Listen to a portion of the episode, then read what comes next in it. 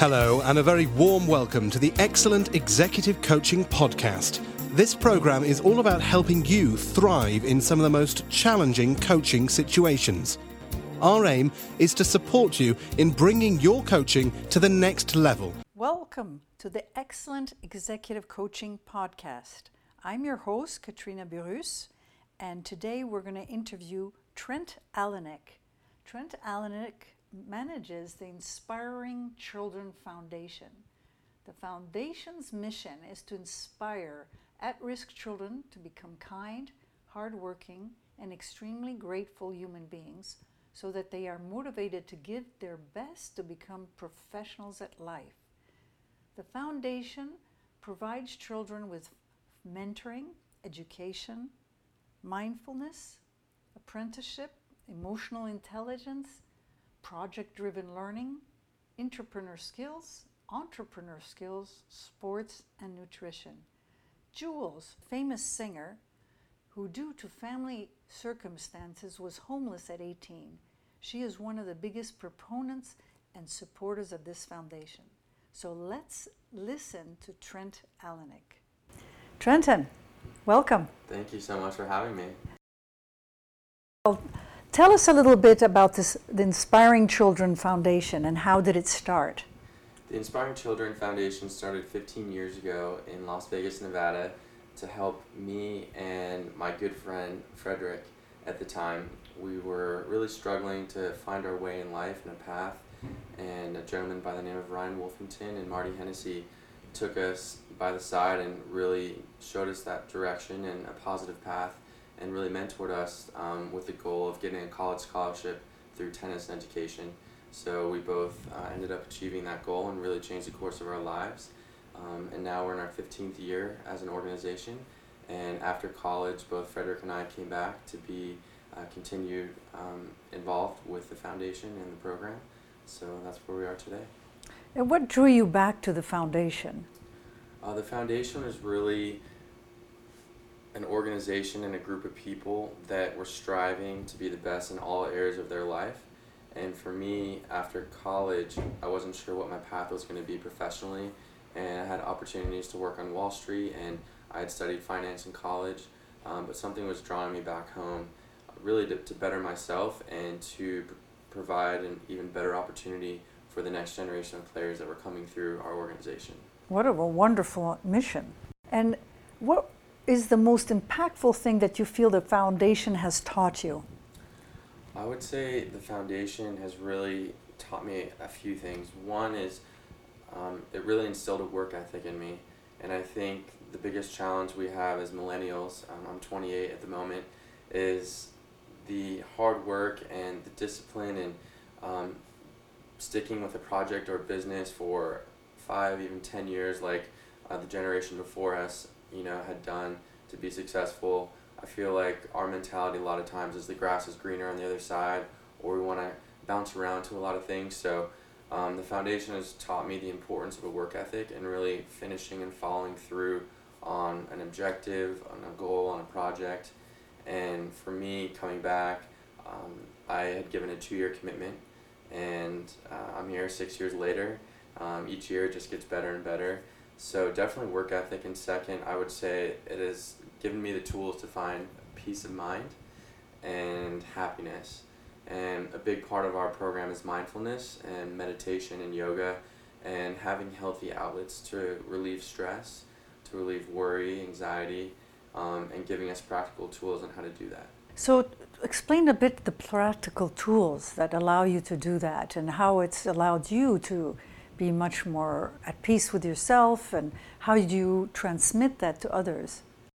Yeah, so we're very fortunate actually. This year we're partnering with Jewel to provide a whole human curriculum, um, in her words. So, what that means is to be whole human in all areas of your life from sleep patterns to nutrition to psychology, relationships with family members, friends, parents, diet, and education on psychology and, and how our mind operates. So, for me, a practical tool that I do every day is I take 15 to 20 minutes every morning to stretch and do yoga.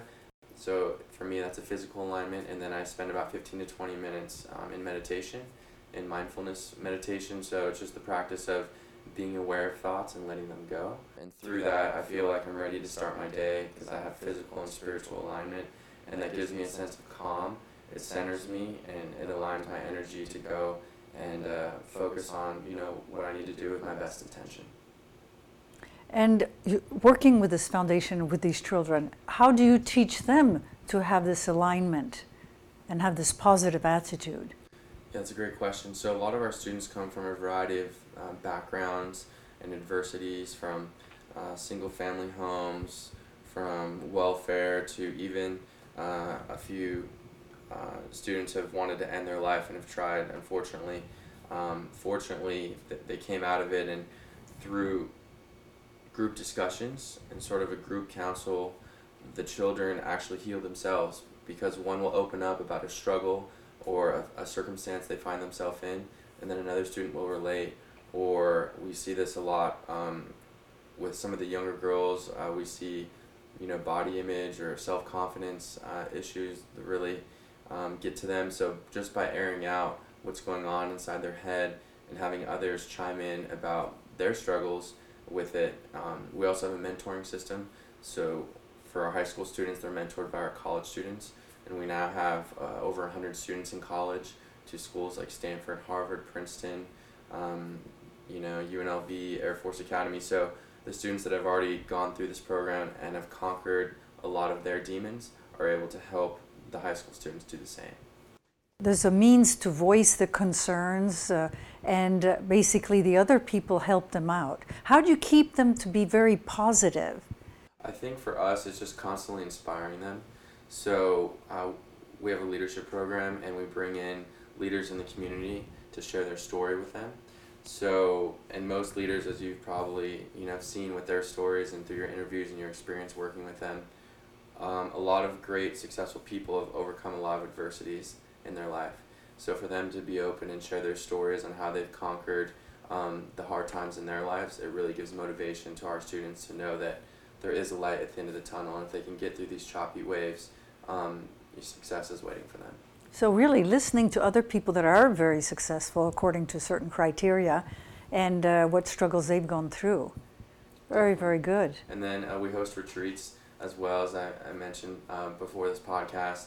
Um, we do about four retreats a year, uh, leadership retreats, and really it's a time for our students to bond outside of their day to day schedule.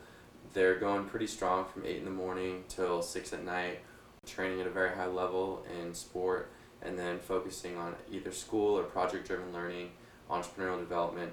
So, to be able to take them out of their day to day into a safe environment, into nature, really gives them the opportunity to gain perspective to be still, to connect together, and we have unbelievable discussions after dinner each night where they really heal themselves, and it's just it's mind blowing. And how many students are there? So the Inspiring Children Foundation supports 500 students throughout the Las Vegas Valley each year. Our goal, out of seven facilities, and our goal is to have these students build up to our leadership program the leadership program, we have about 50 to 75 students in a given year, and they're with us five to six days a week from four to eight hours a day. Um, the students in our leadership programs are the ones that are going on to college on scholarship, and they're the ones that are really grasping this excellence in, in their whole human in you know all aspects of their life. How does the foundation get underserved youth from the inner city to the Ivy Leagues, which is what you expressed? But uh, for not having many opportunities at school and maybe even not being able to concentrate at school, for them to go to an Ivy League is a huge step. How do you do it? That's a great question, and that's kind of our secret sauce. It's a massive undertaking, as you can imagine, taking a student from uh, from three to five to even eight or ten, and being with them through those years of adolescence and teenage years and defiance and then you know junior senior in high school as you know these top universities around the world are so competitive to get into virtually th- tens of thousands of applicants have straight a's almost perfect sats and act scores um, so for us it's what's that differ- differentiator going to be to allow them to earn a spot. Um, some of these top schools only maybe have 1,500, 1,600 spots in a given year. Um, so for us, we see a couple of aspects. One is we demand straight A's from our leadership students. And that's something where 10 years ago we were like, it's, it's great, we shoot for the stars, maybe we land at a 3 5, and that's okay. But we started to see students get straight A's and ones that weren't academically gifted. And in high school, a lot of it's work ethic, and if they communicate to the teachers the vision of where they want their life to be, and to be open about the areas that they're weak in and the subjects, a lot of times we see teachers do meet them halfway and they have empathy and they will spend extra time out of school to help them achieve their goal. So grades is number one. Two is we've been very fortunate to have a lot of parents that believe in this mission, and a lot of parents are first, second generation Americans. Uh, many of them are not educated, and they know what a struggle it's been for them to sustain their lives and to get their kids where they are. So they are very on board, and we spend a lot of time with parent education. So with the SAT and ACT, some parents re- we educate them on how important it is to read and not to have our students in their phone or in video games. So we highly recommend students don't do video games, and some parents have even removed televisions from their houses and replaced it with books. So by reading at such a young age, that's going to give them a great leg up on the SAT on the English portion. Thirdly, we all of our students are training at a very high level in tennis. We've had eight students that have been number one in America.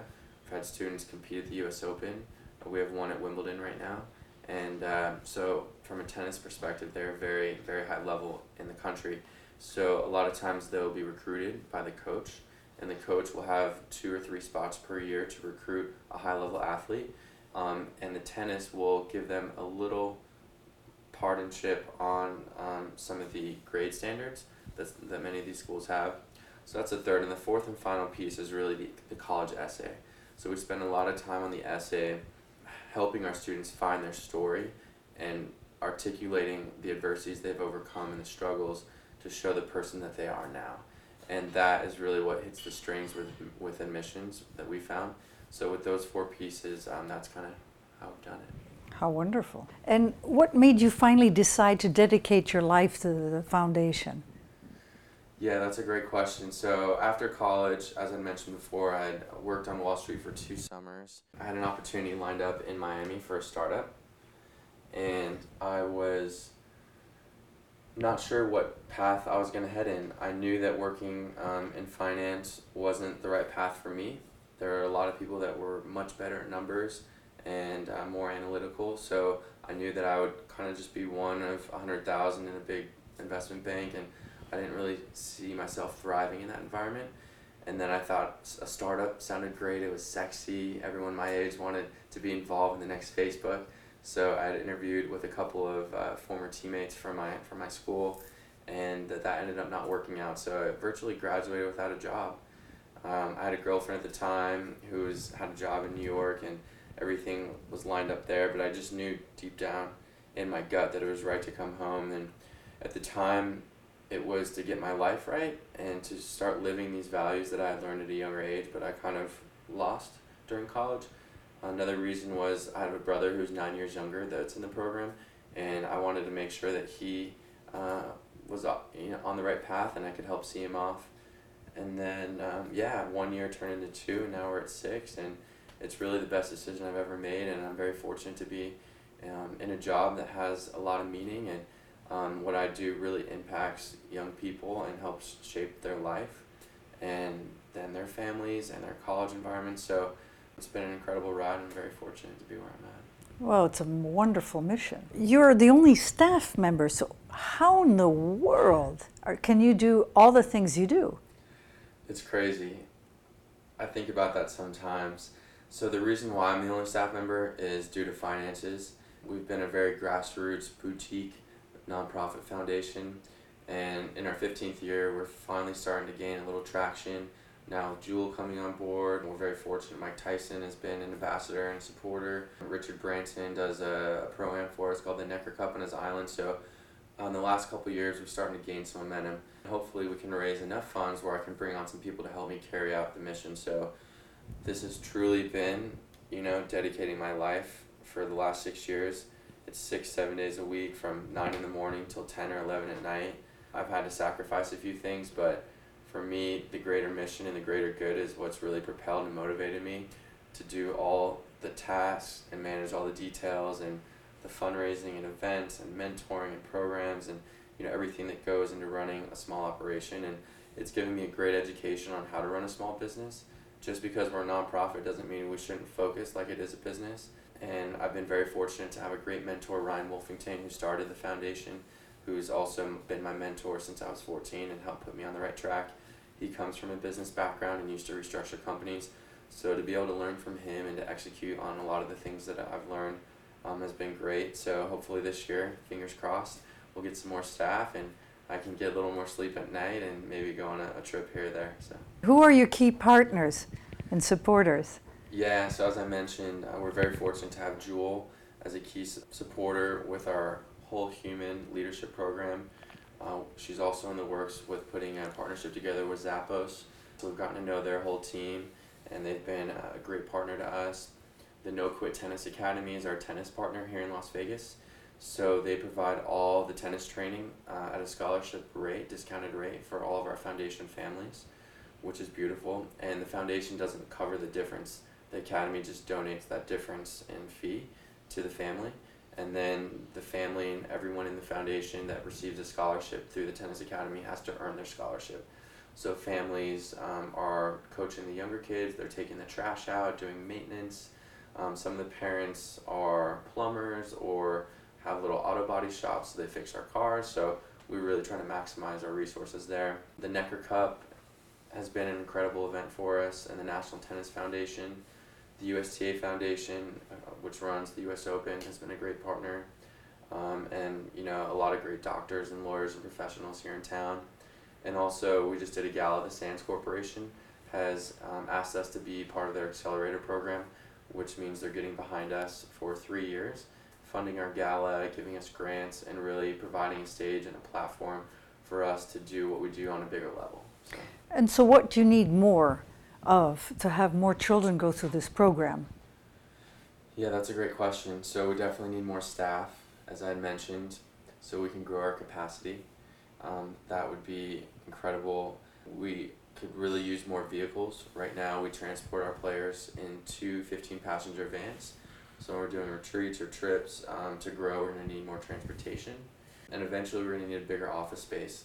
So, we're very fortunate the city of Las Vegas donated a classroom for us to use in Lorenzi Park.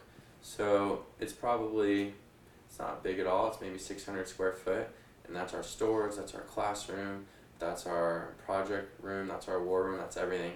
So I think eventually we're gonna outgrow that space and be looking for a small office. So, where do you see yourself in a few years? That's a great question. So eventually I'd like to buy a place of my own. You know, I don't make a ton and um, I do it from the heart. So uh, I've decided to move back home after college. I've been living with my parents the last six years. So I see myself still in Vegas, still involved, um, but you know, living on my own. And really, my motto is, I think when we when we're young, we have visions of being an astronaut and going into space.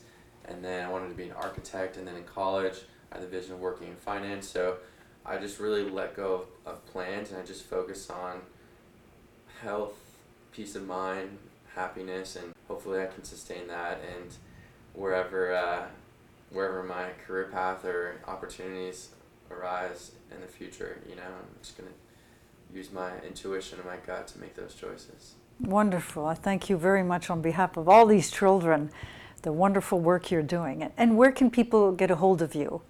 Yeah, so we have a great website, inspiringchildren.net, which has all the information on the program.